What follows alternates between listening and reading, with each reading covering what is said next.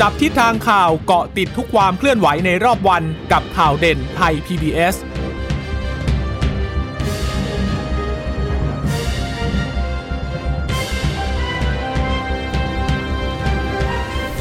สวัสดีค่ะ สวัสดีค่ะ ตอนรับคุณผู้ฟังสู่ข่าวเด่นไทย PBS นะคะเราพบกันเป็นประจำทุกวันจันทร์ถึงศุกร์บ่ายๆแบบนี้ค่ะ อัปเดตข้อมูลข่าวสารที่เกิดขึ้นในรอบวันกับดิฉันจีราชาตาเอี่ยมรัศมี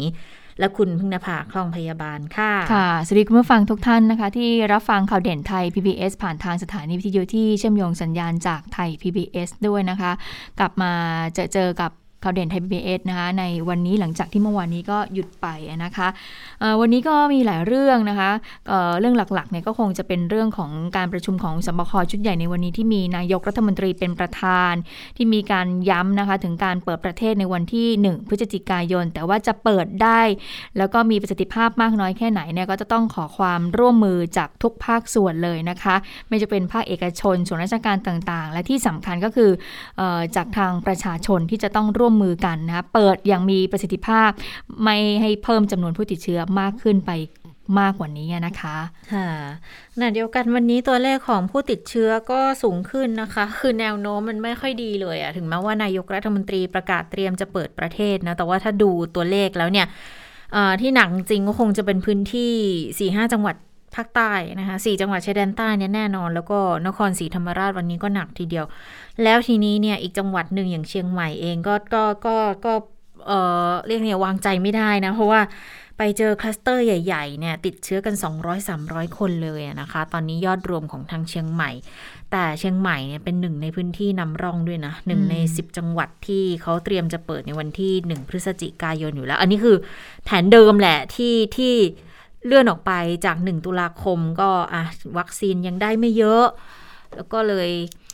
ความพร้อมในพื้นที่ยังไม่มั่นใจก็เลยขยับมา 1 พฤศจิกา มันก็เลยมาประจวบเหมาะช่วงที่นายกรัฐมนตรีบอกจะเปิดประเทศเนี่ยหพฤศจิกาแล้วก็เลยดูแล้วว่า ก็คงถอยไม่ได้แล้วแหละ เพียงแต่ว่าตัวเนี้ยตอนเนี้ยสถานการณ์การติดเชื้อในพื้นที่อย่างเชียงใหม่เอง ก็ไม่ได้ว่าน้อยเลยนะคะ คืออาจจะยังไม่ได้ติด 10 จังหวัดแรกหรอก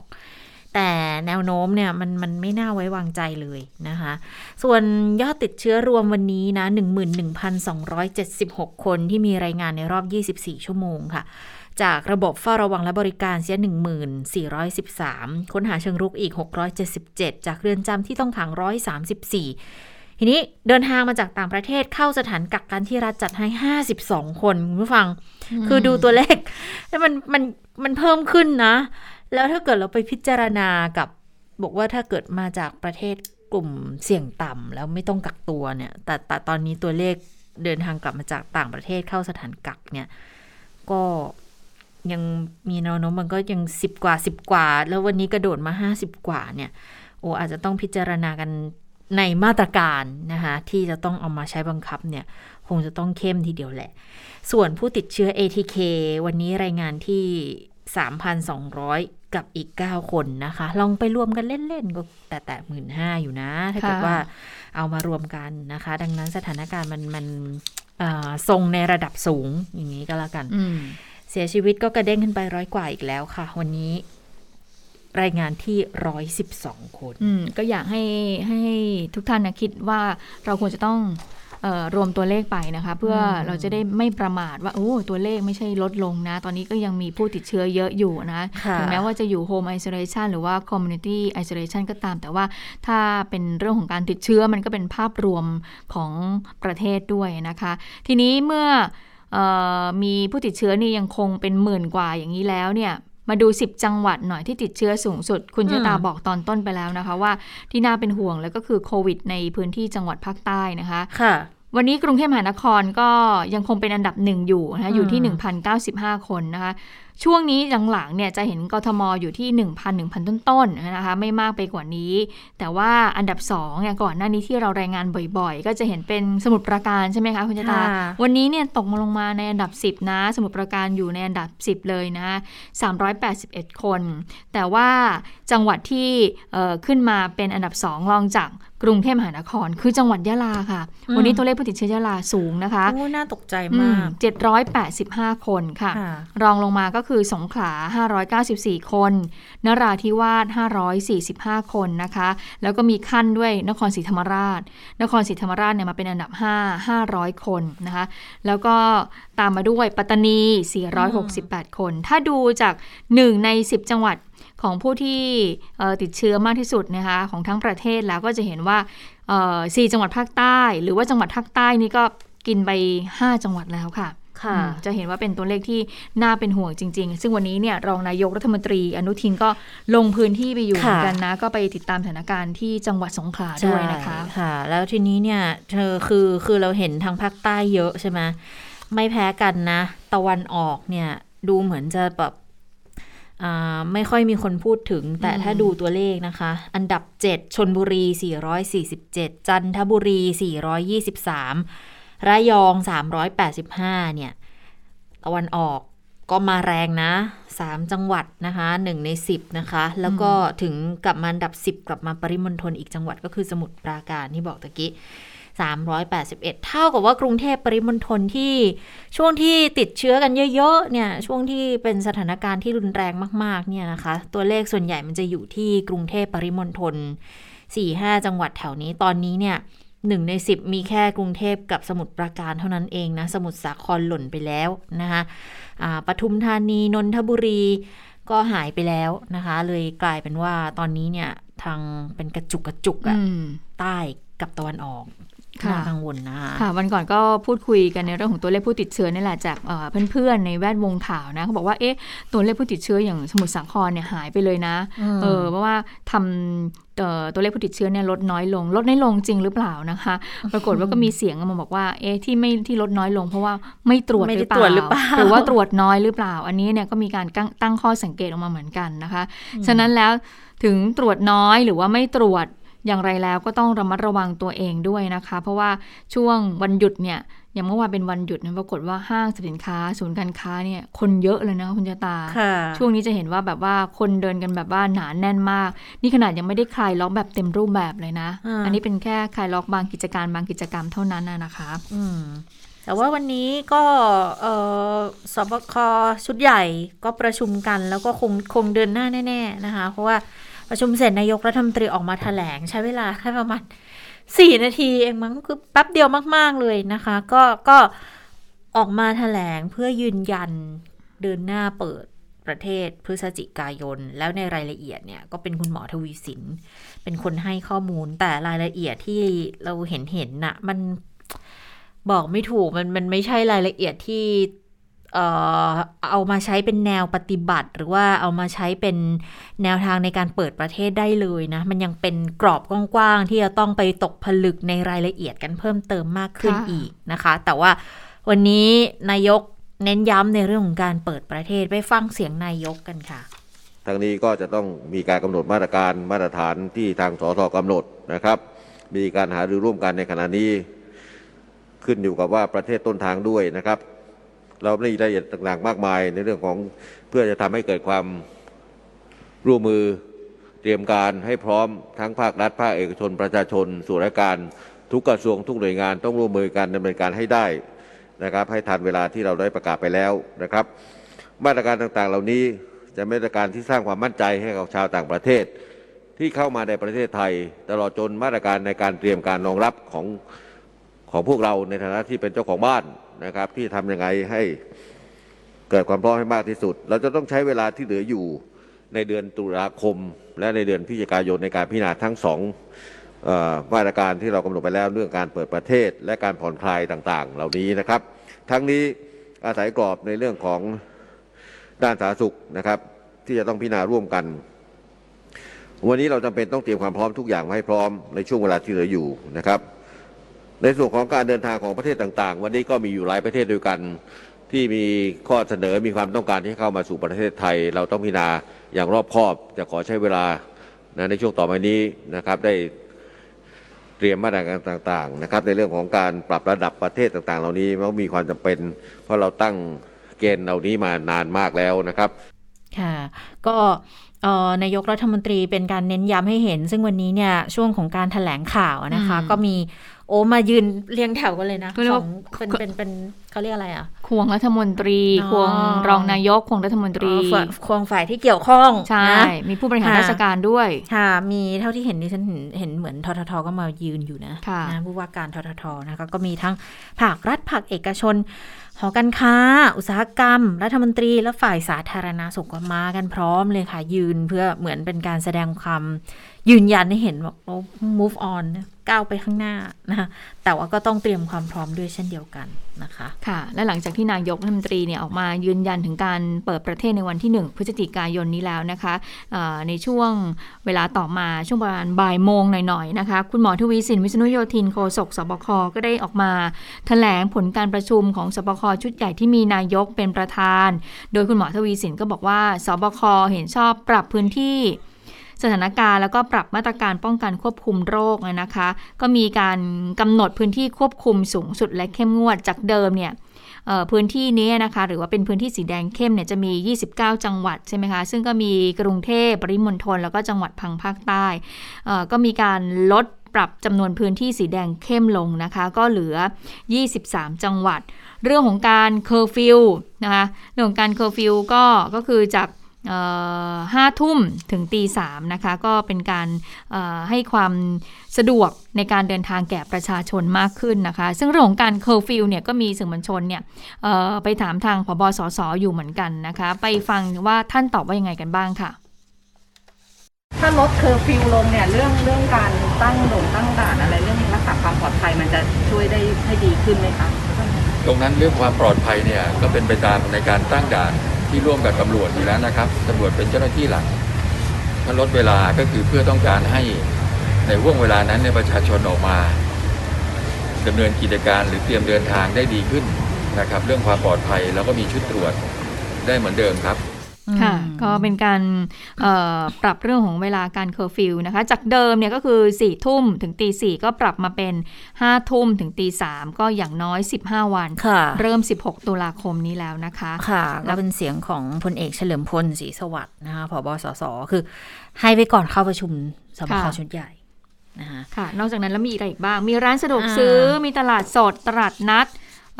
เดิมเนี่ยเปิดดำเนินการได้ถึง3ามทุ่มใช่ไหมคะแล้วก็มีการปรับค่ะ ปรับก็คือขยายไปอีก 1 ชั่วโมง ก็คือปรับดำเนินการได้ถึง4ี่ทุ่มจำหน่ายสินค้าได้ทุกประเภทนะคะ แล้วก็เปิดบริการเครื่องเล่นสวนสนุกได้นะคะ ส่วนกิจการอื่น ๆ ที่เปิดทำการโดยกำหนดเวลาอย่างเช่น ธุรกิจโรงภาพยนตร์ หรือว่าฉายภาพยนตร์ ร้านอาหาร โรงละคร โรงมหรสพ โรงมหรสพก็เป็นลิเกงิ้วลำตัด หรือการแสดงพื้นบ้านอื่น ๆ อันนี้ก็เปิดดำเนินการได้ สนามกีฬาทุกประเภท ใครที่ชื่นชอบกับการออกกำลังกายในสถานที่ต่างๆ ไม่อยากจะอยู่บ้านแล้วนะคะสวนสาธารณะเปิดได้ ศูนย์การค้าห้างสินค้า ตอนนี้ห้างเนี่ยคนก็เยอะแล้วนะคะ ตอนนี้เดิมเนี่ยเปิดได้ถึง3ามทุ่มก็ปรับค่ะ ปรับก็คือเอเป็นดำเนินการตามปกติแล้ว แต่ว่าไม่เกินเวลา4ี่ทุ่มนะคะ ส่วนสถานที่เล่นกีฬาหรือว่าแข่งขันกีฬาในพื้นที่เข้มงวดและสูงสุดก็เปิดดำเนินการได้ทุกประเภท กีฬาก็เปิดตามเวลาปกติ แต่ว่าไม่เกินสี่ทุ่มค่ะส่วนเรื่องของการจำกัดจำนวนผู้เข้าร่วมการแข่งขันในกีฬาในร่มเนี่ยก็คือแบบแข่งขันได้นะไม่มีผู้ชม ส่วนกีฬากลางแจ้งเนี่ยแข่งขันได้มีผู้ชมแต่ว่าต้องไม่เกิน 25% แล้วก็ผู้ชมจะต้องได้รับวัคซีนครบตามเกณฑ์ด้วย แล้วก็มีการมีผลตรวจ ATK หรือว่า RT-PCR ภายในเวลา 72 ชั่วโมง ส่วนกรณีการแข่งขันก็ให้ทางคณะกรรมการโรคติดต่อจังหวัด คณะกรรมการกรุงเทพพิจารณานะคะ อันนี้ก็เป็นเเรื่องที่ทางสบคได้มีการอนุมัติเอาไว้ค่ะ อันนี้ก็เริ่ม 16 ตุลาคมเนาะแล้วก็เราวันนี้พรุ่งนี้ยังคือฟิวตีสี่เอ้ยสี่ทุ่มอยู่นะ อ๋อวันนี้วันนี้สิบสี่แล้ววันนี้สิบสี่ก็เริ่มเริ่มวันศุกร์เลย อีกสองวันให้เวลาเต็มตัว แต่เครื่องดื่มแอลกอฮอล์ยังไม่ได้นะคะเครื่องดื่มแอลกอฮอล์ขายธันวาเนาะถ้าเป็นไปตามที่นายกรัฐมนตรีประกาศเอาไว้ วันนี้ก็ยังไม่มีเรื่องเข้ามาพูดกันว่า ในเรื่องของการผ่อนคลายเรื่องขายเครื่องดื่มแอลกอฮอล์ก็ยังไม่เข้ามานะ แล้วก็อันนี้เนี่ยน่าจะใช้กันไปไป พักหนึ่งนะคะ ยังไม่เปิดผับบาร์สวนน้ำสวนสนุกอะไรก็ยังไม่เปิดนะ ส่วนพื้นที่ที่เขาให้ปรับลดลงมานะคะ สีแดงเข้ม 29 ก็เหลือ 23 นะคะ ตอนนี้ก็จะมีแค่กรุงเทพ กาญจนบุรี จันทบุรี ชนบุรี ฉะเชิงเซา ตาก นครปฐม นครนายก นครศรีธรรมราช นราธิวาส นนทบุรี ปทุมธานี ปราจีนบุรี มีปัตตานี อยุธยา ยะลา ระยอง ราชบุรี สงขลา สมุทรปราการ สมุทรสงคราม สมุทรสาคร สระบุรีนะคะ ที่เป็นสีแดงเข้มนะคะส่วนสีแดงเนี่ย 37 จังหวัด ตอนนี้เหลือ 30 จังหวัดนะคะ เชียงใหม่ เชียงรายก็อยู่ในพื้นที่สีแดงด้วยนะคะ แต่ว่ายังไม่ได้ไม่ได้แดงเข้ม ส่วนพื้นที่ควบคุมหรือว่าสีเหลืองค่ะ 11 จังหวัด ตอนนี้ก็เพิ่มเป็น 24 จังหวัดแล้ว ก็จะมีกระบี่นะที่รวมอยู่ในนั้นด้วยนะคะ มีภูเก็ตอยู่ในนี้ด้วย มีอะไรอีกละพยายามจะดูเมืองที่เป็นเมืองท่องเที่ยวอะที่เขาน่าจะมีการเปิดกันอยู่นะคะ แต่ว่าคือตอนนี้เรายังสีเขียวสีเหลืองกันหมดนะ คือคือต่ำสุดเป็นยังเป็นสีเหลืองคือพื้นที่ควบคุมยังไม่มีพื้นที่ไหนที่เป็นสีเขียวถึงแม้ว่าบางจังหวัดอย่างอย่างจังหวัดแพร่เนี่ยตัวเลขยังเป็นศูนย์อยู่ก็ตาม แต่ว่าก็ยังอยู่ในเอ่อพื้นที่ควบคุม หรือว่าสีเหลืองอยู่ดีนะคะ แต่อย่างเชียงใหม่นี่จริงๆ สีแดงอยู่เลยนะก็สถานการณ์ยังไม่ได้เรียกว่าไว้วางใจได้สักเท่าไหร่นักนะคะ อืมอืมส่วนอีส่วนกประเทศที่เออประเทศ ที่จะให้เข้ามาอ่าเนี่ตยกลงกำหนดเพิ่มไหมคะ ยังคือคือยังไม่เคาะเพิ่ม ตอนแรกเรานึกว่าจะมีการเคาะออกมาแล้ว สรุปแล้วก็ยังเป็น5ประเทศเดิมอะค่ะที่ที่ที่นายกพูดที่นาไว้ยกเกริ่นเอาไว้นะอ่าก็จะมีอังกฤษสหรัฐเยอรมนีมีสิงคโปร์กับจีนนะคะที่อันเนี้ยน่าจะน่าจะเป็นไปตามนี้แหละ แต่อีก 5 ที่จะมาเพิ่มจนเป็น 10 ประเทศที่บอกว่าเข้ามาแบบไม่ต้องกักตัวนำร่องก่อนเป็นล็อตแรกเนี่ย อันนี้ยังไม่เคาะมาก็เลยอืมเท่ากับว่าตอนเนี้ยก็ยังคงอยู่ที่ห้าห้าปประระเทเทศศอยู่ แล้วที่ทททบอกเมื่อวานเนี้จริงยี่สิบๆทททบอกว่าเออประชุมกับสบคชุดเล็กแล้วอะให้รายชื่อไป 20 ประเทศ คืออยากจะขยายให้เป็น 20 ประเทศ คือเราจะสังเกตได้ว่าทางทางททท หรือว่ากระทรวงท่องเที่ยวและกีฬาเนี่ยเขาจะพยายามแบบว่าให้ได้เยอะที่สุดอะแต่ให้ได้แค่ไหนเขาก็เอาแค่นั้นนะเออแต่เขาเขาเสนอไปเยอะก่อน แต่วันเนี้ย แม้แต่สิบสิบประเทศแรกยังไม่เคาะเลยนะคะก็คงต้องดูมาตรการกันต่อไป เพราะว่ามันคงมีอีกหลายเรื่องหลายประเด็นน่ะที่จะต้องเอามาพิจารณาประกอบนะ อย่างประเอ่อกระทรวงแรกเลยที่เกี่ยวโดยตรงกระทรวงการต่างประเทศอืมนะเพราะอย่าลืมว่าเดินทางเข้าประเทศไทยตอนเนี้ยเรายังต้องใช้เอ่อคนที่จะเดินทางเข้ามาค่ะยังต้องใช้เอกสารการยืนยันการเดินทางเข้าประเทศหรือว่า COE อยู่ ซึ่งไอตัวเนี้ย จะต้องขอล่วงหน้า คือเขาขอล่วงหน้าอย่างน้อยหนึ่งสัปดาห์ค่ะ แล้วระยะได้แค่หนึ่งสัปดาห์เท่านั้น คนก็มีเสียงสะท้อนมาจากทางภาคภาคธุรกิจเหมือนกันค่ะว่า บางทีอะนักท่องเที่ยวเขาวางแผนเขาเขาไม่ได้วางแผนกันแบบล่วงหน้าสัปดาห์เดียวไงค่ะเขาวางแผนกันเป็นเดือน ดังนั้นมันก็อาจจะต้องไปปรับในในพวกเวลาวิธีการในการเดินทางเข้าประเทศด้วยหรือเปล่า คุณดอนปรมัตถวินัยค่ะ รองนายกรัฐมนตรี และรัฐมนตรีว่าการกระทรวงการต่างประเทศก็พูดถึงเรื่องนี้เหมือนกันนะ บอกว่าอืมพอนายกเคาะมาแล้วว่าหนึ่งพฤศจิกาเข้ามาไม่ต้องกักตัวเป็นบางประเทศเนี่ยค่ะก็เลยบอกว่าเดี๋ยวขอฟังรายละเอียดแนวทางออกมาก่อนอืมเพราะว่ากระทรวงการต่างประเทศเองก็ต้องไปปรับระบบเพื่อรองรับ แนวโน้มว่าอาจจะมากกว่า 10 ประเทศไหมเนี่ย ก็บอกว่าใจเย็นอืมๆรอฟังก่อนนะ เพราะว่าอืมสปกสปคเขาคุยลงในรายละเอียดแล้วอืมวันนี้รายงานชุดใหญ่น่าจะมีการอนุมัติออกมาอืมแล้วเดี๋ยวค่อยปรับกันอีกที แต่พอผ่านชุดใหญ่ไปเลยก็ยังไม่เห็นเรื่องของแผนในรายละเอียดนะ แต่คิดว่าน่าจะต้องคุยกันแบบ อีกเยอะอะอีกเยอะเลยอือะมค่ะเพราะว่าเราก็ต้อง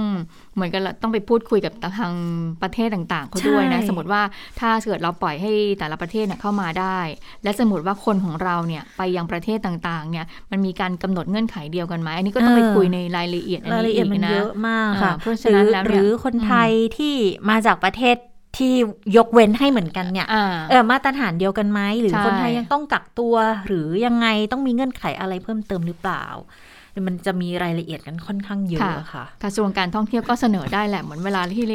เอ่อใครๆหลาย ๆ ท่านเวลาจะประชุมกันแล้วเสนอที่จะขอเออหัวหน้างานอนุมัติงานก็อาจจะเสนอแผนเอาไว้แบบว่ากว้างๆกรอบกว้างๆก่อนใช่ให้แบบเยอะเข้าไว้ก่อนนะคะถึงเวลาที่เข้าสู่ที่ประชุมที่จะต้องมีการพิจารณารายละเอียดเนี่ยมันอาจจะถูกลดตัดทอนลงไปได้บ้างอยู่แล้วนะคะค่ะอันี้ก็อาจจะเป็นสิ่งที่ทางกระทรวงการท่องเที่ยวได้มีการประเมินกันเอาไว้เหมือนกันอืมแต่ทีนี้เมื่อของเดิมเนี่ยห้าประเทศเนี่ยบอกว่า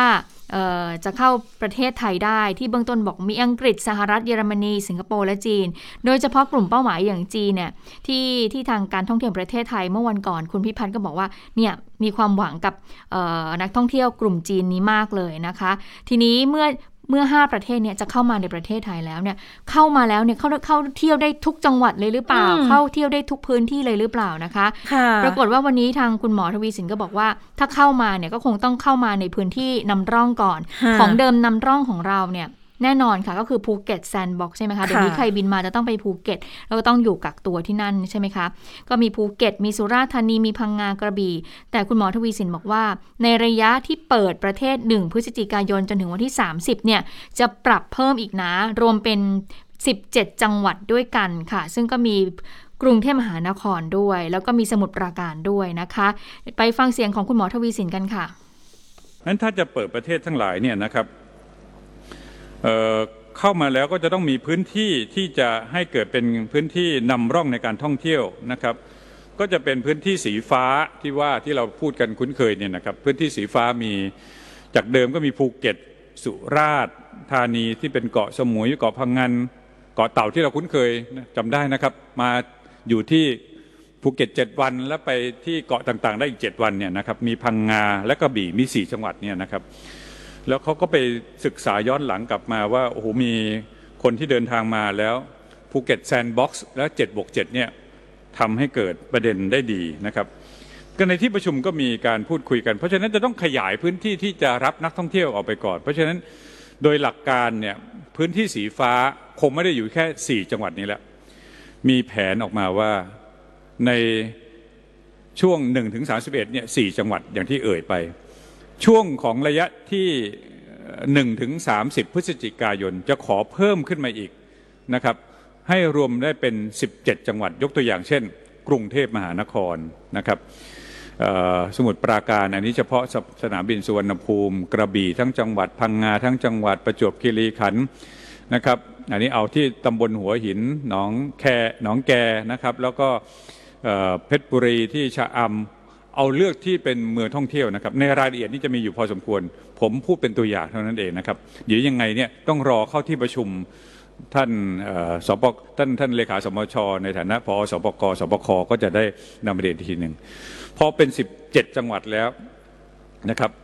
ก็ในเดือนธันวาก็จะปรับเพิ่มพื้นที่สีฟ้าขึ้นมาอีกเป็นอีก 16 จังหวัด รวมเป็น 33 จังหวัด อืมนะคะก็งั้นสรุปแล้วเบื้องต้นก็คือว่า 1 พฤศจิกายนเนี่ยก็มี 17 จังหวัดนะแต่ว่า 17 จังหวัดที่ว่านี้ก็คือเอ่อก็เลือกเปิดเฉพาะเมืองท่องเที่ยวก่อนนะคะ อย่างสมมติเอ่อ กระบี่หรือว่าเพชรบุรีเขาก็เลือกเปิดในพื้นที่ที่เป็นย่านของท่องเที่ยวนะคะ ก็เป็นการนำร่องไป จากนั้นเดือนธันวาคมก็จะเเพิ่มพื้นที่นำร่องมากขึ้นนะคะที่เรียกว่าเป็นพื้นที่สีฟ้านี่แหละอีก 16 จังหวัดรวมเป็น 33 จังหวัดก็อย่างเช่น จังหวัดลำพูนเมืองรองเลยนะคะ มีแพร่มีสุโขทัยนะคะ ก็เป็นพื้นที่นำร่อง สรุปแล้ววันนี้ก็เอ่อมีการพูดถึงเรื่องของการปรับลดกิจการกิจกรรมเรื่องของการเคอร์ฟิวเรื่องของอะไรทำได้ทำไม่ได้ใช่ไหมคะ แต่ไม่ได้บอกถึงจำนวนประเทศเพิ่มเติมที่จะเข้ามาได้โดยไม่ต้องกักตัวค่ะ อันนี้ก็เป็นระยะแผนเบื้องต้นนะคะค่ะ1ถึง30คือว่าเป็นระยะที่ 1 นะคะใช่ระยะที่ 2 ประเมินผล และก็ระยะต่อไปคือระยะที่ 3 1 มกราคมปีหน้า ก็ดำเนินการตามตามแผนต่อเนื่อง ถ้าไปถามภาคเอกชน ภาคเอกชนบอกว่า ช่วง 2 เดือนสุดท้าย ถึงแม้จะเป็นช่วง 2 เดือนหลังเนี่ยค่ะจะแค่ 2 เดือนนี้ของการเปิดประเทศ แต่ก็บอกว่าอะก็ยังดีนะก็เผื่อจะทำให้เศรษฐกิจนั้นกระเตื้องได้ขึ้น กระเตื้องขึ้นได้บ้างอะนะคะ ค่ะ ก็อย่างอย่างน้อยๆเนาะให้มีความหวังกันบ้าง แล้วแต่ว่าท้ายที่สุดนะ มันก็อยู่ที่ความเชื่อมั่นของของคนที่จะเดินทางเข้ามานะคะว่าเขาจะมีความเชื่อมั่นมากน้อยแค่ไหนนะคะ ในการที่จะเดินทางเข้ามาในประเทศไทย ในช่วงที่ตัวเลขบ้านเราก็ ยังแอบสูงสูงอยู่เนาะมันก็ยังไม่ได้ว่ากดต่ำสักเท่าไหร่นะกันนะคะ เรื่องของการกระจายวัคซีนก็เป็นประเด็นสำคัญเหมือนกันนะ โดยเฉพาะในพื้นที่ที่ตัวเลขมันยังสูงสูงอยู่อย่างเงี้ยอย่างสี่จังหวัดชายแดนใต้อย่างเงี้ยการกระจายวัคซีนยังไงให้ประชาชนฉีดได้เร็วที่สุดนะคะ ให้ได้เพียงพอมากที่สุดแล้วกว่าที่วัคซีนมันจะทำงานเนี่ยถ้าเทียบเคียงกรุงเทพ ริมณฑลนะ ที่ทางใต้เขาบอกว่าตอนนี้สถานการณ์เนี่ย มันจะคล้ายๆกับกรุงเทพในช่วงพีคๆกันนะคะ ก็ตีสักประมาณ 2 เดือนนะ เพราะว่ากรุงเทพนี้เริ่มเริ่มพยายามระดมกันให้ได้มากที่สุดเนี่ย จะอยู่ช่วงประมาณสิงหากันยาเนาะคุณพึ่งนภาใช่ไหมค่ะที่ที่ได้เยอะๆเลยอะนะคะค่ะแต่จริงๆเนี่ย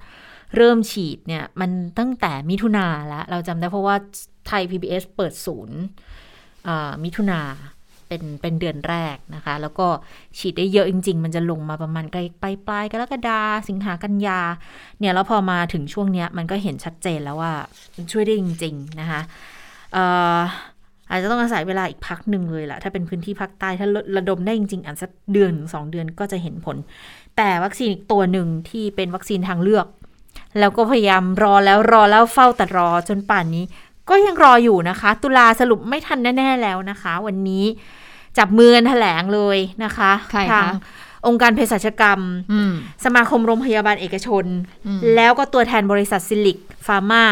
ก็คือคนที่เป็นคนเอาโมเดอร์นาเข้ามาในไทยเนี่ยแหละนะเอ่อเขาบอกว่าสรุปยืนยันส่งพฤศจิกายนนี้ จากเดิมตอนแรกว่าตุลาอืมตุลาเราก็แซวกันเนี่ยว่า ก็31ตุลาก็ในตุลาเหมือนกันแหละอืม แต่ตอนนี้ก็เป็นพฤศจิกาค่ะ แล้วก็เราก็ยังแซวกันอีกทีว่า 30 พฤศจิกาก็ยังพฤศจิกาอยู่ดีนั่นแหละนะคะแต่ตอนเนี้ยคือชัดเจนแล้วว่า พฤศจิกาแน่ ๆนะคะทยอยส่งสัปดาห์ละ 1-3แสนโดส ทุกสัปดาห์ จนครบ1ล้าน9แสนโดส ในไตรมาสที่ 4 แล้วทีนี้ไตรมาสที่ 1 ปี 65 ก็จะส่งที่เหลือมา คือรู้สึกจะจองไปประมาณเท่าไหร่นะ3ล้าน9 ใช่ไหมคะค่ะเออก็เป็นการแถลงของนายแพทย์วิฑูรย์ด่านวิบูลย์นะองค์การเภสัชกรรมค่ะ บอกว่าเรื่องของความคืบหน้าการส่งมอบวัคซีน ก็ทางองค์การร่วมกับสมาคมโรงพยาบาลเอกชนทำหนังสือซื้อโมเดอร์นาจากบริษัทซิลิกเนี่ยที่เป็นตัวแทนอย่างถูกต้องของโมเดอร์นาลงนามตั้งแต่กรกฎาคม ก็พยายามเร่งรัดบริษัทมา ขอยืนยันว่าไม่ได้นิ่งนอนใจอืมเพราะคำนึงถึงความคาดหวังของประชาชนเป็นหลัก เพราะว่าก็เป็นวัคซีนทางเลือกนะคะ นี่ก็พยายามติดตามเร่งรัดทุกวันมีความคืบหน้าก็ชี้แจง แต่ที่ผ่านมามีความคืบหน้าล่าช้าก็เลยไม่สามารถอัปเดตข้อมูลได้อพอเป็นผู้ซื้อได้รับความเสียหาย เพราะจากความหวังว่าจะนำเข้าได้ตุลาแต่ก็ต้องล่าช้าเพราะมีข้อติดขัด เดือนพฤศจิกาจะชัดเจนยังไงเนี่ย ทางบริษัทซิลิกบอกว่าไม่สามารถส่งได้ตามกรอบเวลาที่แจ้งล่าสุด ทางอพจะดำเนินการอย่างไรก็ต้องดูก่อนว่ามีอะไรผิดสัญญาไหม ถ้าผิดสัญญาฝ่ายกฎหมายก็จะดำเนินการต่อไปอืมนะคะส่วนคุณหมอเฉลิมหานพาณิชย์นายกสมาคมโรงพยาบาลเอกชน ก็บอกว่าล็อตที่หนึ่งที่สั่งไป3ล้านเค่ะ ปัญหาคือตารางเวลามันไม่ชัดอะตอนแรกซิลิกเคยชี้แจงมาบอกว่า 15 ตุลา ตอนนี้โรงพยาบาลก็ พอพอบอกว่า 15 ตุลาปุ๊บใช่ไหมถ้าจำกันได้ตอนนั้นอะทางโรงพยาบาลเอกชนเขาก็เริ่มส่งข้อมูลไปให้ทางลูกค้าอืมที่เขาซื้อแล้วนะคะ ว่าคิวของคุณอยู่ประมาณนี้ประมาณนี้นะ แต่ว่าถ้าเกิดจะแจ้งวันฉีดได้ก็ต่อเมื่อเราทราบวันที่วัคซีนเข้ามาอย่างชัดเจนค่ะเขาถึงจะพอแจ้งได้ ตอนนี้อืมทุกอย่างก็ยังยังเงียบยังชะลออยู่ เพราะมันยังไม่ชัดนะคะเอ่อเขาก็ยอมรับเลยว่าโรงพยาบาลเอกชนเหนื่อย เพราะดิวตรงกับลูกค้าแบบหนึ่งต่อหนึ่งหมายความว่า โรงพยาบาลก็ต้องดิวลูกค้า3ล้าน9ดังนั้นมันก็ยากต่อการบริหารจัดการคำตอบที่จะให้กับลูกค้ามันก็ไม่มีเลย ไม่ว่าจะเป็นเรื่องของการเลื่อนโอนการเลื่อนฉีด การโอนสิทธิ์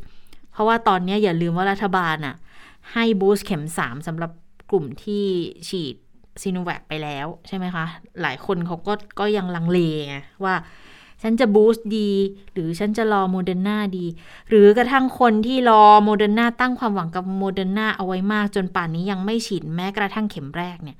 ตอนนี้ก็มีปัญหา อืม อืม หลายคนเขาก็ถามว่าจะเลื่อนได้ไหมจะโอนสิทธิ์จะขอเงินคืนได้ไหมก็ก็ก็ชัดแล้วนะคะ ว่าของเงินคืนอะคงจะไม่ได้นะคะ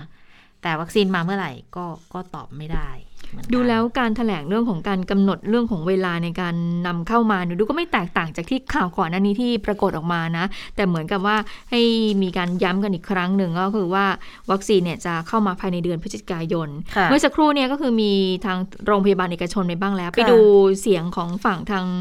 เอ่อ ทางผู้จัดการของบริษัทซิลิ Silic ฟาร์มา Pharma บ้างค่ะว่าเขาว่ายังไงเขาบอกว่าก็มีการติดตามประจำทุกสัปดาห์แลกเปลี่ยนข่าวสารกันนะคะเรื่องของการนำเข้าวัคซีน แล้วก็มีการพูดคุยกับบริษัทซิลิกประเทศไทย แล้วก็บริษัทแม่ก็ตระหนักถึงความกังวลในการนำเข้าวัคซีนเป็นอย่างดี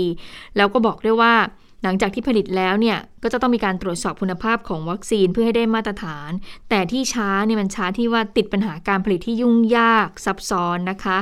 สำหรับกำหนดแน่นอนก็อย่างที่รายงานไปเมื่อสักครู่ก็คือว่า วัคซีนเนี่ยจะส่งเข้ามาในเดือน พฤศจิกายนปีนี้อย่างแน่นอน และเมื่อเข้ามาแล้ววันไหน เวลาไหนเนี่ยไม่รู้นะคะ แต่ว่าจะทยอยส่งเข้ามาสัปดาห์ละ 1-3แสนโดสทุกสัปดาห์ เบื้องต้นเนี่ยให้ครบ 1 ล้าน9แสนโดสก่อนคือมี 2ล็อตไงที่จะเข้ามาในช่วงของไตรมาสที่4เนี่ยนะคะไตรมาสที่ 4 ยังที่เหลือพฤศจิกาธันวาเนี่ยค่ะเข้ามาเอ่อเกือบ 2 ล้านโดส แล้วก็จะเข้ามาอีกทีเนี่ยก็คือในปี 2565 ในช่วงไตรมาสหนึ่งไตรมาสหนึ่งก็กว้างเหลือเกินค่ะ ไปอีก 3 เดือนนนนะคะ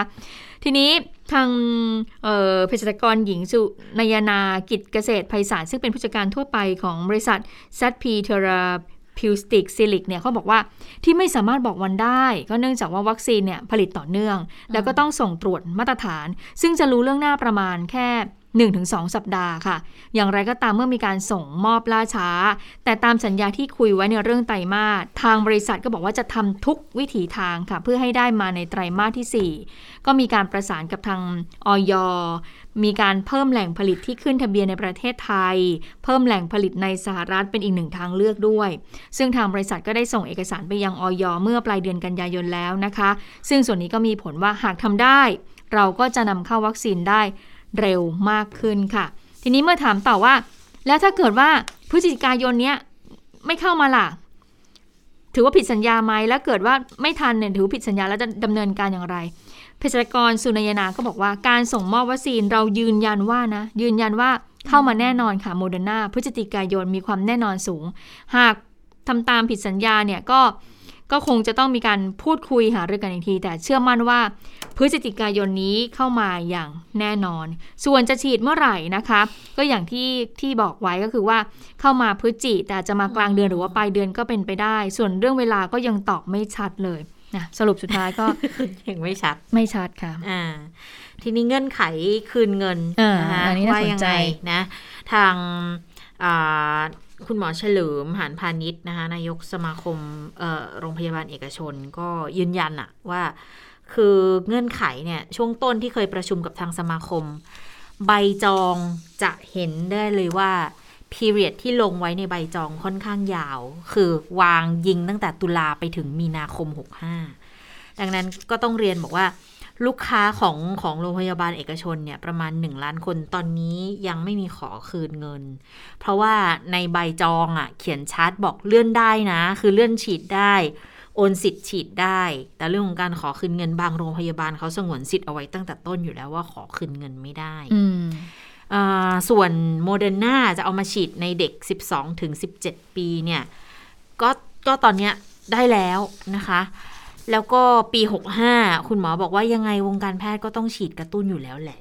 แต่พูดตรงๆ บอกว่าเงื่อนไขการจองของโรงพยาบาลไม่ได้ระบุเลยในเรื่องของการคืนเงิน ก็ชัดเจนว่าเรื่องของการคืนเงินคงไม่ได้นะคะ แต่เลื่อนได้โอนสิทธิ์ได้นะคะ แล้ววัคซีนเนี่ย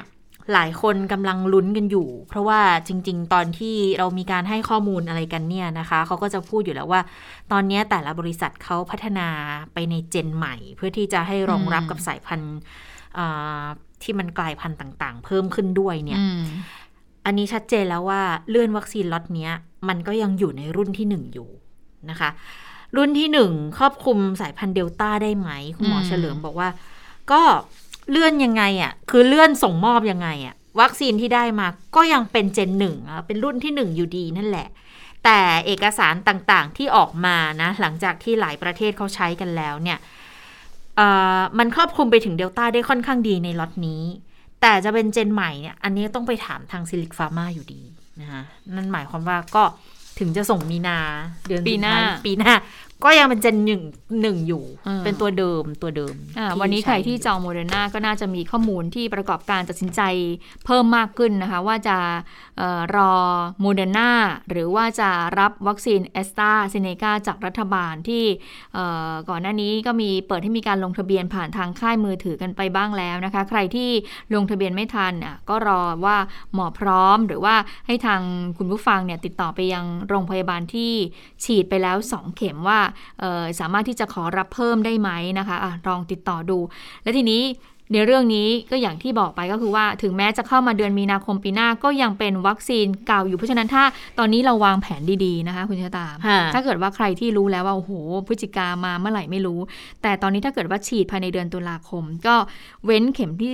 เว้นแอสตราเซเนกาเนี่ยเข็มที่ 3 ไปอีกประมาณ 3 เดือน ถึงตอนนั้นก็อาจจะได้รับวัคซีนโมเดอร์นา ได้อีกเข้ามาเป็นเอ่อเข้ามาเพิ่มมากขึ้นนะนะแปลว่าวัคซีนเต็มแขนแล้วนะตอนนั้นนะเนาะอืมเต็มแขนเลย แต่ว่าจริงๆก็ต้องบอกไว้ก่อนก็คือเป็นวัคซีนรุ่นเก่านะยังไม่เป็นค่ะเจน 2 ซึ่งขณะนี้เนี่ยหลาย ๆ ประเทศหลาย ๆ บริษัทกำลังพัฒนาเอ่อเรื่องของตัวเชื้อรุ่นที่ 2 อยู่นะคะค่ะ แต่ก็ต้องต้องดูนะ เพราะว่าเอ่อคือคำนวณวัน ถ้าถ้าคำนวณวันหรือว่าคำนวณช่วงเวลาได้เหมาะสมเนี่ย มันมันถือว่าโอเคเลยนะคะ เพราะว่าสมมุตินะอืมเอ่อวัคซีนเนี่ยพอเข้ามาปุ๊บเขาบอกว่าจะมีอายุประมาณ 7 เดือนค่ะสมมุติว่าล็อตหรือว่าช่วงเวลาที่คุณจะได้เนี่ย มันจะไปได้ที่เดือนมกราคมหมายความว่าคุณยังเก็บไอ้วัคซีนสิทธิ์ของคุณเนี่ย ได้ถึงประมาณมิถุนาหรือกรกฎาเจ็ดเดือน มันก็อาจจะไปชนรอบหนึ่งปี ที่คุณอาจจะ นับเป็นรอบใหม่ในการฉีดไปเลยก็ได้สองเข็มคือไม่นะไม่ได้ไม่ได้เออเรียกว่าเป็นการบูสต์ไม่ได้เป็นบูสต์แล้ว มันอาจจะเป็นรอบใหม่ที่ฉีดไปได้เลย ตอนนั้นมันน่าจะมีข้อมูลอะไรที่เพิ่มมากขึ้น สมมุติใครที่ไม่รอแล้วเนี่ย ก็บูสต์เข็ม 3 เป็น a s t r a z เซ e c a ไปก่อนเลยนะคะ อันนี้มันก็เขาก็มีข้อบ่งชี้มาอยู่เบื้องต้นเหมือนกันนะ ว่าสมมติใครฉีด a s t r a สองเข็มแล้วจะบูสต์เมอร์ดนาเป็นเข็มที่ 3 เนี่ย ก็อาจจะรอสักประมาณ 3 เดือน แต่ถ้าเป็น ซีโนแวคเนี่ย ก็ 6 เดือนก็ฉีดใหม่ไปเลย เริ่มคอร์สใหม่ไปเลยนะคะ ก็ลองลองดูว่าจะยังไงนะ แต่ถ้าสมมติใครอย่างสมมติดิฉัน หรือคุณพึ่งนภาเนี่ยค่ะซีโนแวคสองไปแล้วเนาะแล้วเราเพิ่ง boost แอสตรากันไป เพราะว่าเราตัดสินใจกันแล้วเราตัดสินใจแล้วว่าอืม boost ก่อนดีกว่าของมาแล้วก็ boost ก่อนดีกว่า เพราะว่าอันเนี้ยเราเห็นแล้วนี่ว่าพฤศจิกาเปิดประเทศมันละเออมันไม่น่าจะเวิร์กแล้วล่ะ อืมเราก็รอเก็บอันนี้ไว้ก่อน สักปีหน้าเดี๋ยวค่อยดูอีกทีว่าองค์ความรู้เขาจะว่ายังไงว่า ให้ฉีดแค่เข็มเดียว หรือว่ายังไงคุณก็สองเข็มไปเลยอืมอันนี้เนี่ย ถ้าดูในห่วงช่วงห่วงเวลาแล้วอะดิฉันยังมองว่ามันมันยังพอขยับขยายได้อยู่ไง อย่างน้อยเราก็ยังยังมีเวลาเจ็ดเดือนที่จะคิดพิจารณากันอีกทีอืมค่ะแล้วเมื่อเมื่อสักครู่ที่ฉันบอกเปิดประเทศแล้วเนี่ยมันมันไม่ใช่อะไรก็คือว่าเมื่อมีคนจากต่างชาติโอ้เข้ามามากขึ้น แล้วมีการผ่อนคลายกิจการกิจกรรมมากขึ้นใช่ความค่ะเสี่ยงมันก็มีมากขึ้นนะคะซิโนแวคที่เราฉีดไปแล้วเนี่ยมันก็อาจจะภูมิเราเนี่ยตอนนี้อาจจะไม่เหลืออะไรไม่แล้ไหววก็ได้แล้วนะเพราะฉะนั้นอาจจะต้องได้รับการบูสเตอร์เข็มที่ 3 ทางที่ดีก็เอ่ออย่ารอเลยค่ะ เพราะว่าสอบถามจากคุณหมอหลาย ๆ ท่านเขาก็บอกว่าก็บอกตรงกันแล้วค่ะคือค่ะคือตอนแรกที่บอกว่าตุลานี่หลายคนก็ยังแบบชั่งใจชั่งใจอยู่นะอ่าแต่พอล่าสุดที่ Zuellig Pharma ออกมาบอกว่าเป็นพฤศจิกายนน่ะ ก็เสียงเทไปทางว่าถ้าได้อืมฉีดก่อนเลยค่ะ ไม่ต้องรอ เพราะว่าเนี่ยอย่างที่บอกว่ามันมีห่วงห่วงอายุวัคซีนอะ ได้อีกเจ็ดเดือนอืมหรือถ้าใครมองว่า เออ ไม่เอาละก็ทิ้งไปเลยก็มันก็อืมถือว่าเป็นการประกันความเสี่ยงไป แต่แน่นอนว่าก็สร้างความไม่พอใจโอ้ในเรื่องของการบริหารจัดการเนาะเพราะว่าตอนนั้นน่ะตอนที่เราจองโมเดอร์นากันเนี่ยแหละหรือว่าหลาย ๆ คนจองโมเดอร์นาเพราะว่าตอนนั้นวัคซีนแอสตราเซเนกาเนี่ยมันก็ยังเข้ามาแบบว่าอืมยังไม่พออยู่อะนะคะ เราก็เอ่อหลาย ๆ ท่านก็เลยมีทางเลือกเอ๊ะหรือว่าเราจองวัคซีนโมเดอร์นาดีนะค่ะที่เขาคาดว่าจะเข้ามาช่วงของไตรมาสที่ 4 ใช่ไหมคะ แล้วเราก็ไม่รู้ว่าเอ่อช่วงไตรมาสที่4เนี่ยวัคซีนเราจะมีของที่รัฐบาลจัดให้จะมีมากพอหรือเปล่า อันนั้นก็เป็นเรื่องของการเอ่อซื้อซื้อวัคซีนซื้อประกันวัคซีนล่วงหน้าเนาะซื้อในการที่จะเรามีวัคซีนเนี่ยได้ได้รับการฉีดแน่นอน แต่ปรากฏว่าไปค่ะไปๆมาๆไอสิ่งที่เราจองไปเนี่ยกลับยังไม่ได้ก็เลยทำให้ตอนนี้ก็มีจำนวนไม่น้อยนะคะ มีเสียงของประชาชนที่ไปจองจำนวนไม่น้อยก็บอกว่าโอ้อย่างนี้เนี่ยมันมันยังไงเนี่ยไปเอาผิดกับใครได้เนี่ยแล้วเงินที่จองไปเนี่ยจะจะจะทำยังไงสุดท้ายก็อืมสรุปว่าก็คืออาจจะเลื่อนโอนสิทธิ์ได้นะคะค่ะแต่คืนเงินเนี่ยก็คงจะยากอยู่อยู่เหมือนกันนะคะค่ะค่ะ ทีนี้มาดูเรื่องของเที่ยวด้วยกันเฟสสามใครที่จองไว้นะคะ ที่เริ่มเปิดไปแล้วตั้งแต่เปิดให้ลงทะเบียนเนี่ยนะคะ ตั้งแต่วันที่ 24 กันยายน แล้วก็ไล่มาจนถึง 31 มกราคมเนี่ยเขาจะเริ่มให้ใช้สิทธิ์กันแล้วนะคะ ใช้สิทธิ์เนี่ยเริ่มตั้งแต่วันพรุ่งนี้ 15 ตุลาคม ใช้สิทธิ์เรื่อยไปเลยค่ะ จนถึงวันที่ 1 กุมภาพันธ์ เรามาทวนกันอีกสักครั้งหนึ่งนะคะว่าไอ้สิทธิ์ที่ด้วยกันเนี่ย มีอะไรบ้างนะคะ เพราะว่าเอตรงเนี้ยมันหายไปนานเหมือนกันนะคะ คุณชะตา เพราะว่าเราเจอเรื่องของการล็อกดาวน์ไม่ได้ไปไหน พอมาเปิดอีกทีหนึ่งเราจะลืมหลงหลงลืมลืมกันไปได้ว่า เอ๊ะ ฉันควรจะต้องไปจองเที่ยวด้วยกันไหมนะคะ สิทธิ์ที่หนึ่งก็บอกว่าส่วนลดค่าที่พัก 40%สูงสุดไม่เกิน 3,000 บาทนะคะ ต่อห้องหรือต่อคืนนะคะ คือพูดง่ายๆว่าห้องหนึ่งเนี่ยถึงคุณจะไปแบบเอ่อห้องเนี่ยราคาเป็นหมื่น แต่ว่าเขาก็ช่วยค่าห้องเนี่ยไม่เกิน 3,000 บาท ต่อห้องต่อคืนนะคะ สูงสุดอันนี้ 15 ห้องนะคะอืมสิทธิ์ที่ 2 ก็คือรับคูปองมูลค่า 600 บาทต่อวันทุกวันค่ะ ก็คือว่าหลังจากที่เราไปเช็คอินเรียบร้อยแล้วเขาก็จะมีคูปองเนี่ยโอนเข้ามานะคะ 600 บาท 600 บาทตรงนี้เรามาทำอะไรได้บ้าง ใช้เป็นส่วนลดค่าอาหารก็ได้ ใช้ค่าเข้าสถานที่ท่องเที่ยวก็ได้ที่เข้าร่วมโครงการ โดยชำระเพียง 60%เท่านั้นอีก 40%เนี่ยตัดจากคูปองนะคะ อันนี้ก็เป็นการได้เมื่อเราเช็คอินเข้าที่พักแล้วค่ะ ก็จะได้เป็นคูปองเป็นรายวัน ใครพักติดต่อกัน 5 วันก็จะได้วันละ 600เนี่ยก็จะโอนเงินเข้ามาถ้าจำถ้าดิฉันจำไม่ผิดนะจะหลัง5โมงเย็นค่ะเพราะก่อนหน้านี้ก็คือว่าพอเราไปเช็คอินใช่ไหมคะค่ะ พอไปเช็คอินเสร็จแล้วก็คือก่อนเที่ยง เราอาจจะอยู่แถวบริเวณนั้น แต่พอหลังจาก5โมงเย็นเป็นต้นไปเนี่ยคูปองเงินเนี่ยหกบาทเนี่ยก็จะโอนเข้ามาให้เรา แล้วเราก็เอาสามารถนำเงิน 600 บาทเนี่ยเอาไป ซื้อข้าวเย็นกิน หรือว่าเข้าไปในร้านอาหารที่เข้าร่วมโครงการก็เป็นส่วนลดได้ด้วย ก็ถือว่าดีทีเดียวประหยัดได้เยอะทีเดียวนะคะอะอันนี้ก็เริ่มวันที่ 15 ตุลาคม ที่นี้ถ้าไปถามเสียงของผู้ประกอบการโรงแรมนะคะเอ่อใกล้ๆนี่เองอย่างเพชรบุรีประจวบเนี่ยเขาเป็นยังไงบ้างมีคนจองเข้ามามากน้อยหรือยังนะคะไปฟังเสียงเจ้าของโรงแรมกันค่ะ วันที่ 15 เริ่มโครงการเนี่ยเอ่อได้ประมาณเอ่อเกือบ 60เปอร์เซ็น เกือบ 60เปอร์เซ็นนะครับ ทั้งสองโรงแรม แล้วโรงแรมในเขตชะอำหัวหินเนี่ย ผมเชื่อแน่ว่าไม่ต่ำกว่า 50เปอร์เซ็นขึ้นไปนะครับ เราใช่ครับ เราช่วยกระตุ้นตลาดคนไทยนะครับ มาทุกรูปแบบเลยทีนี้เราไปถึงแหล่งท่องเที่ยวธรรมชาติ ซึ่งในกลุ่มนี้ก็ยังมี มีกลุ่มที่อยากจะมาสัมผัสธรรมชาติอยู่ อย่างแก่งกระจานของเพชรบุรีก็เป็นมรดกโลกแล้วนะครับ มันต่อเนื่องไปถึงอาเขตปราณบุรี ประจวบคีรีขันธ์กุยบุรีนะครับ ตัวนี้ช่วยกระตุ้นมากเลย มันจะครอบคลุมไปทั้งสองจังหวัดได้ดีนะครับ ค่ะ อันนี้ก็เป็นที่พักใกล้ๆนะคะ เพชรบุรีประจวบคีรีขันธ์แต่ว่าถ้าไปเช็คแถวภูเก็ตอย่างก่อนหน้านี้ที่เออดิฉันเคยใช้โครงการสิทธิ์เที่ยวด้วยกันเนี่ยนะคะ ในพื้นที่จังหวัดภูเก็ต ปรากฏว่าถ้าไปจองอีกทีหนึ่งในช่วงเนี้ยเขาบอกว่าราคาที่พักไม่เหมือนเมื่อก่อนนี้แล้วนะคะ เพราะว่าตอนนี้เนี่ยจากภูเก็ตเนี่ยเป็นภูเก็ตแซนด์บ็อกซ์ละนะคะ หลายโรงแรมของภูเก็ตเนี่ยเขาก็เป็นแบบ SHA Plus ไปแล้วก็คือเขาก็ยกระดับของเขาเพื่อเออรองรับนักท่องเที่ยวที่จะเดินทางมาจากต่างประเทศเลย แต่เพิ่มเติมอีกนิดหนึ่งนะคะในเรื่องของไอเราเราเที่ยวด้วยกันเฟสสามเนี่ยเขาให้ตั๋วเครื่องบินด้วยนะคะ คุณชะตาเผื่อคุณจะกลับบ้าน ลงทะเบียนขอรับเงินสนับสนุนค่าตั๋วเครื่องบิน ระหว่างวันที่ 15 ตุลาคม ถึงวันที่ 1 กุมภาพันธ์โอ้ก็เริ่มเวลา 6 นาฬิกาถึง 21 นาฬิกาก็คือว่าคือจองไว้ก่อนจองไว้ก่อนเนี่ยเหรอคะแล้วคุณก็ไปช่วงเนี้ยคุณก็บินในช่วงเนี้ย ไป ก็อ๋อจคือองสิทธิ์ไว้ก่อนใช่ค่ะอืมอืมก็เป็นตั๋วเครื่องบินที่จะทำการจองแล้วก็ออกเดินทางระหว่างวันที่ 10 ตุลาคมจนถึงวันที่ 31 มกราคมอะทีนี้เรามีเสียงของผู้ค้าริมทะเลหลังจากที่โครงการเราเที่ยวด้วยกันเฟสสามเนี่ยจะเริ่มมีผลใช้ในวันพรุ่งนี้เนี่ยผู้ค้าที่ขายเอ่อปูนึ่ง กุ้งนึ่งแถวชายหาดริมทะเลเนี่ยเขาก็พอจะมีความหวังไหมว่ามันจะทำให้การค้าขายของเขาเอ่อกระเตื้องขึ้นหรือเปล่านะเขาก็บอกว่าก็น่าจะช่วยได้มากไปฟังเสียงกันค่ะ แต่พูดถึงว่าก็ต้องช่วยได้เยอะแหละอย่างน้อยก็อย่างโรงแรมอะไรเงี้ยก็ต้องมีคน อย่างน้อยมันทั้งไม่ได้ซื้อแล้วทั้งหมด แต่ก็คงจะได้มั่งดีฟอร์มไม่ได้เลย เอาว่าเผื่อแบบเขามาสิบคนซื้อแล้วคนสองคนก็ยังดี ไปซื้อคนอื่นมั่งก็ยังดีอืมก็เป็นความหวังของคนที่ค้าขายกันริมทะเลนะคะ เป็นผู้ประกอบการรายเล็กรายน้อยนะคะ ใครที่มีโอกาสได้ไปเที่ยวนะ ก็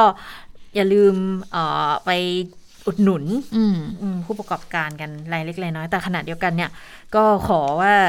เอออย่าอย่าขึ้นราคาจนเกินเหตุเนาะเออใช่บางทีก็มีเสียงสะท้อนเหมือนกันบอกโหพอไม่ได้ขายนานๆพอคนมาเยอะๆ ก็ใช้โอกาสเนี้ยขึ้นราคามันก็เลยทำให้เกิดความไม่พออกไม่พอใจกันอีก ค่ะ แต่คราวนี้ก็เชื่อว่าน่าจะรัดกุมมากขึ้นหลังค่ะจากครั้งที่แล้วจำไม่ได้มาก็มีช่องเออโหว่ทำให้เกิดการทุจริตกันนะคะอ่าบอกข้อมูลล่าสุดอีกนิดนึงถ้าเกิดว่าจองสิทธิ์ตั๋วเครื่องบินเนี่ยมันไม่ได้แบบตั๋วเครื่องบินอย่างเดียวคือมันจะต้องไปพ่วงต้องคืจองโรงแรมก่อน ใช่ ต้องจองโรงแรมก่อน แล้วก็เมื่อจองโรงแรมเสร็จก็เอ่อไปรับสิทธิ์ในการสนับสนุนค่าตั๋วเครื่องบิน และล่าสุดข้อมูลวันที่ 14 ตุลาคม ก็มีคนใช้สิทธิ์ที่พักเนี่ยตอนเนี้ยเหลือนะคะเหลือนะ1ล้าน7แสนสิทธิ์ ส่วนสิทธิ์ของตั๋วเครื่องบินก็เหลือเยอะอยู่นะคะ1ล้าน2แสนสิทธิ์ค่ะ ค่ะอะมาดูเรื่องน้ำท่วมกันบ้างนะคะ วันนี้นายกรัฐมนตรียังไม่ได้ลงพื้นที่นายกลงพรุ่งนี้ค่ะนายกไปอุบล แต่วันเนี้ยอารองนายกไปขอนแก่นกันก่อนนะคะ แต่ว่าเรื่องของการเยียวยาเป็นยังไงบ้างเนี่ยต้องฟังจากนายกรัฐมนตรีค่ะเท่าที่ผมไปตรวจเยี่ยมประชาชนที่อยู่ตามริมแม่น้ำเจ้าพระยาเนี่ยเขาก็มีความพอใจกับการเยียวยาของรัฐนะ แล้วทุกครั้งเขาก็เจอมาทุกปีนั่นแหละ แล้วเขาก็รู้ว่าสถานการณ์มันมันหลีกเลี่ยงไม่ไม่ได้หลีกเลี่ยงได้ยากอะเนาะเพราะเขามีภูมิลำเนาอยู่ที่นั่นนะครับ เราก็มีแต่ว่าจะดูแลความเป็นอยู่ให้ดีขึ้นได้อย่างไรในอนาคตนะจ๊ะนะ ก็ตอนนี้ก็ถ้าพูดถึงความมั่นใจนะ มันก็ต้องดูจากสถิติการระบายน้ำนะจ๊ะการพร่องน้ำการโยงน้ำต่างๆ ที่เราใช้เครื่องไม้เครื่องมือมากมายในขณะนี้นะ ในการระบายน้ำไปทางทิศตะวันตกตะวันออก และสะบัดระบายน้ำลงทุ่งอะนะนี่คือความชัดเจนของรัฐบาลในปัจจุบัน ตั้งแต่รัฐบาลคอสชมาแล้วได้เดินหน้าพวกนี้มา เพื่อไม่ให้เกิดน้ำท่วมหนักนะอย่างเช่นในปีที่ปีแล้วแล้วที่ผ่านมานะ ผมไม่เอ่ยชื่อนะก็ขอให้ให้มั่นใจนะแต่ถ้ามันกรณีที่มันมีพายุเข้าแล้วมันเกินการรับได้เนี่ยมันก็ต้องเห็นใจรัฐบาลด้วยนะเราก็จะพยายามจะดูแลอย่างเต็มที่นะจ๊ะ อ่าแต่ว่าเอ่อวันนี้จับตาสถานการณ์ก็สัมภาษณ์กับทางสทนชเหมือนกันนะคะ ก็บอกว่าเอ่อสำหรับเจ้าคมปาสุเนี่ยมันคงจะไม่ได้ทำให้เกิดผลกระทบเยอะเหมือนตอนที่เกิดลูกก่อนหน้านี้นะชื่ออะไรเตี้ยนหมู่นะเออเตี้ยนหมู่เตี้ยนหมู่อันนั้นอะหนักกว่าเพราะว่า อิทธิพลของพายุตัวพายุจริงอาจจะไม่หนักเท่าไหร่ แต่แรงลมอะเขาดึงร่องมรสุมมาแล้วมาค้างอยู่ภาคกลางนาน ครอบคลุมทั้งมุมพิมภาคเลย ดังนั้นสถานการณ์น้ำตอนเตี้ยนหมู่ มันก็เลยรุนแรงกว่านะคะส่วนลูกนี้เนี่ยอคอมพาสุเนี่ยเข้าทางเวียดนาม แล้วพอเข้ามาก็คาดว่าจะอ่อนกำลังลง แต่ก็จะไปดึงร่องขึ้นมาเหมือนกันนะคะ แต่ว่าร่องที่จะเข้ามาเนี่ยก็จะไปปะทะกับทางแนวทางตะวันตก แล้วก็ทางภาคตะวันออกอีกนิดนึงจะเป็นแนวเดิมที่เจอนะคือตอนเนี้ยทางเมืองจันทร์เมืองตราดนะคะ ก็ยังคงต้องระมัดระวังต่อไปจนถึงวันที่ 16 ก็จะยังมีฝนฟ้าอยู่แต่ว่าจุดอื่นๆ ยังไม่ค่อยเท่าไหร่ อีสานก็จะเป็นอีสานตอนตอนบน ซึ่งมีอ่างหลายอ่างที่ยังรองรับน้ำได้เยอะ แล้วแนวที่ขึ้นไปอาจจะถึงถึงน่านตรงน่านเนี่ยก็ยังมีเขื่อนาเขื่อนสิริกิต รองรับได้น้ำได้อีกเยอะ ดังนั้นคอมปัสสุเนี่ยมองว่าจะเป็นผลดีมากกว่า แต่มันอาจจะลงไปทางแม่น้ำป่าสักด้วยเหมือนกันอืมแต่เพียงแต่ว่าดูแล้วสถานการณ์มันจะไม่หนักเท่ากับตอนเตี้ยนหมู่นะคะค่ะก็เป็นสถานการณ์ของเรื่องของน้ำท่วมนะคะอะทีนี้ติดตามสถานการณ์ในต่างประเทศคุณสวรักษ์มารออยู่แล้วนะคะ สวัสดีค่ะ สวัสดีค่ะ คุณผู้ฟังสวัสดีทั้งสองท่านค่ะ สวัสดีค่ะอะไปดูเรื่องการเมืองญี่ปุ่นกันก่อนนะคะ สดอ่าๆร้อนๆเลยเอ่อ นายกรัฐมนตรีฟูมิโอะคิชิดะของญี่ปุ่นค่ะ ประกาศยุบสภาผู้แทนราษฎรวันนี้ เพื่อเปิดทางสู่การจัดเลือกตั้งทั่วประเทศ วันที่ 31 ตุลาคมนี้ เร็วมากนะ ไม่กี่วัน คือป๊อปแป๊บแป๊บแป๊บไปหมด และที่สำคัญค่ะ คิชิดะเนี่ยเพิ่งได้เป็นนายกรัฐมนตรีเมื่อ10กว่าวันที่แล้วอืเท่ากับว่าเขาเนี่ยกลายเป็นนายกรัฐมนตรี ที่ดำรงตำแหน่งนายกรัฐมนตรี สั้นที่สุดในประวัติศาสตร์การเมืองญี่ปุ่น นับตั้งแต่สิ้นสุดสงครามโลกครั้งที่สองนะคะอะแต่มองในแง่ดีก็คือว่าเขาพยายามจะทำให้ประชาชนเนี่ยกลับมาเป็นผู้เลือกอีกครั้งว่าอยากจะให้ใคร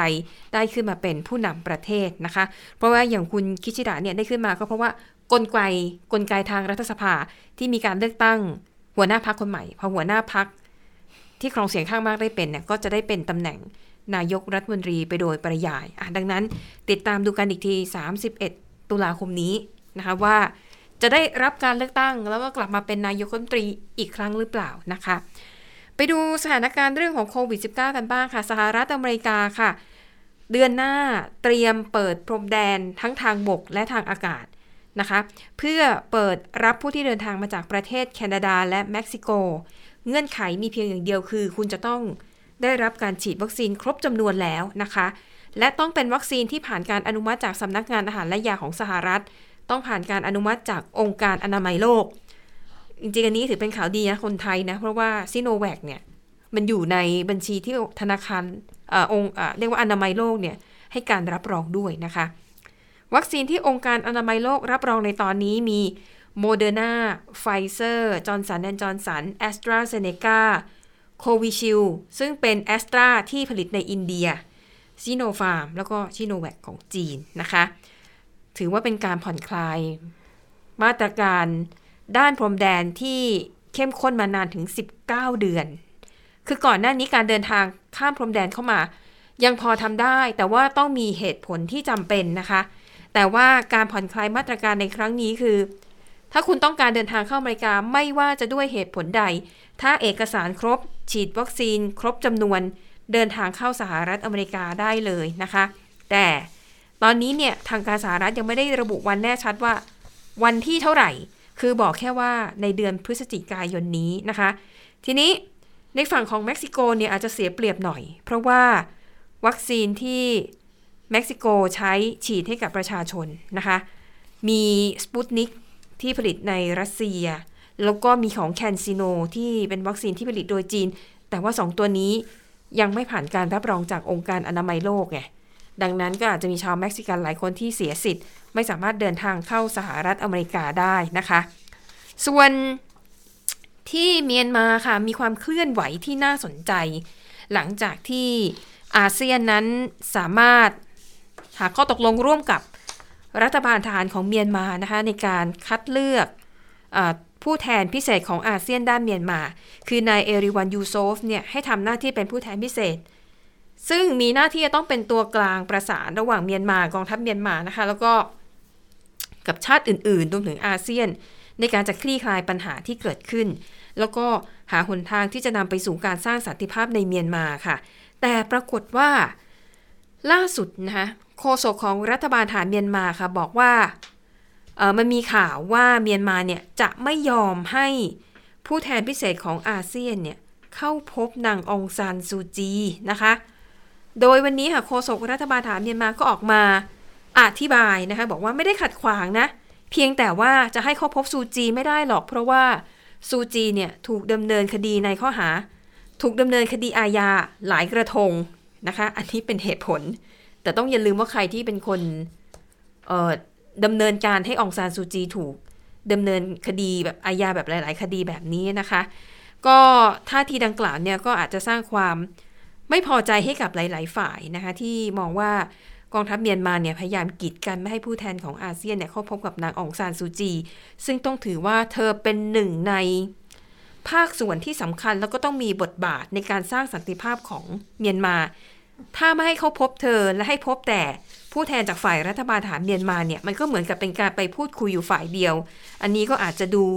ไม่ค่อยยุติธรรมสักเท่าไหร่นะคะ อันนี้เป็นปัญหาที่อาเซียนนั้นก็จะต้องหารือกันต่อไปว่าจะจัดการอย่างไรกับเรื่องนี้นะคะ ส่วนที่สหรัฐอาหรับเอมิเรตในกรุงอาบูดาบีค่ะ เมื่อวานนี้นะคะโหเป็นเขาก็จะมีการจัดงานนะคะโดยศูนย์วัฒนธรรมเกาหลี แล้วก็ได้รับความสนใจจากสื่อมวลชนเป็นจำนวนมาก เพราะว่า เขาประกาศมาก่อนหน้านั้นค่ะ ว่าจะจัดการแข่งขันแบบ Squid Game ที่ศูนย์วัฒนธรรม แล้วก็เปิดรับสมัครคนนะคะ คนให้ความสนใจสมัครเข้าไป 700 กว่าคน แต่ว่าทางศูนย์เนี่ยคัดเลือกแค่ 30 คนเท่านั้นนะคะ เป้าหมายเขาก็คือการเผยแพร่การละเล่นแบบพื้นบ้านของเกาหลีใต้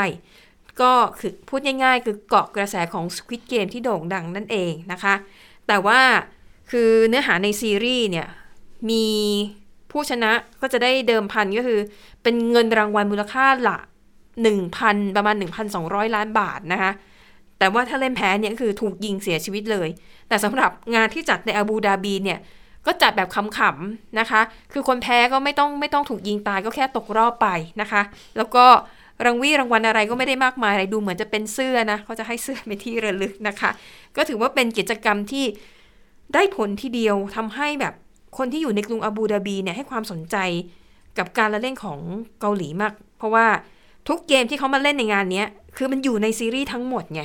อย่างไอเกม A E I O U นะคะ หรือว่าเกมที่ต้องทำให้แกะขนมน้ำตาลแผ่นเนี่ย คือแกะให้ได้เป็นรูปร่างโดยที่ตัวขนมเนี่ย ไม่แตกออกมาแล้วเสียทรงนะคะ แล้วก็เกมไอแบบทุ่มกระดาษอะแล้วให้กระดาษของอีกฝ่ายพลิกขึ้นมานะคะ ก็เป็นเกมแบบ ง่ายๆ เบาๆนะคะ แล้วก็เขายืนยันนะคะว่าทุกเกมที่เล่นเนี่ยไม่มีอันตรายนะ ไม่มีใครถูกทำร้ายร่างกายและที่สำคัญ ไม่มีใครเสียชีวิตจากการแข่งขันเกมเหล่านี้ อันนี้ก็ต้องชื่นชมนะ ศูนย์วัฒนธรรมศูนย์วัฒนธรรมของเกาหลีที่อาบูดาบีเนี่ยรู้จักฉวยจังหวะรู้จักฉวยโอกาส เพราะไม่ใช่แค่คนสนใจ แต่นักข่าวก็สนใจ แล้วก็เลยยิ่งทำให้วัฒนธรรมการละเล่นของเกาหลีใต้นั้น ได้รับการเผยแพร่มากยิ่งขึ้นไปอีกค่ะ ค่ะเอาละค่ะ และทั้งหมดก็คือจากข่าวเด่นไทย PBS วันนี้นะคะ เราทั้งสามคนลาไปก่อน สวัสดีค่ะ สวัสดีค่ะ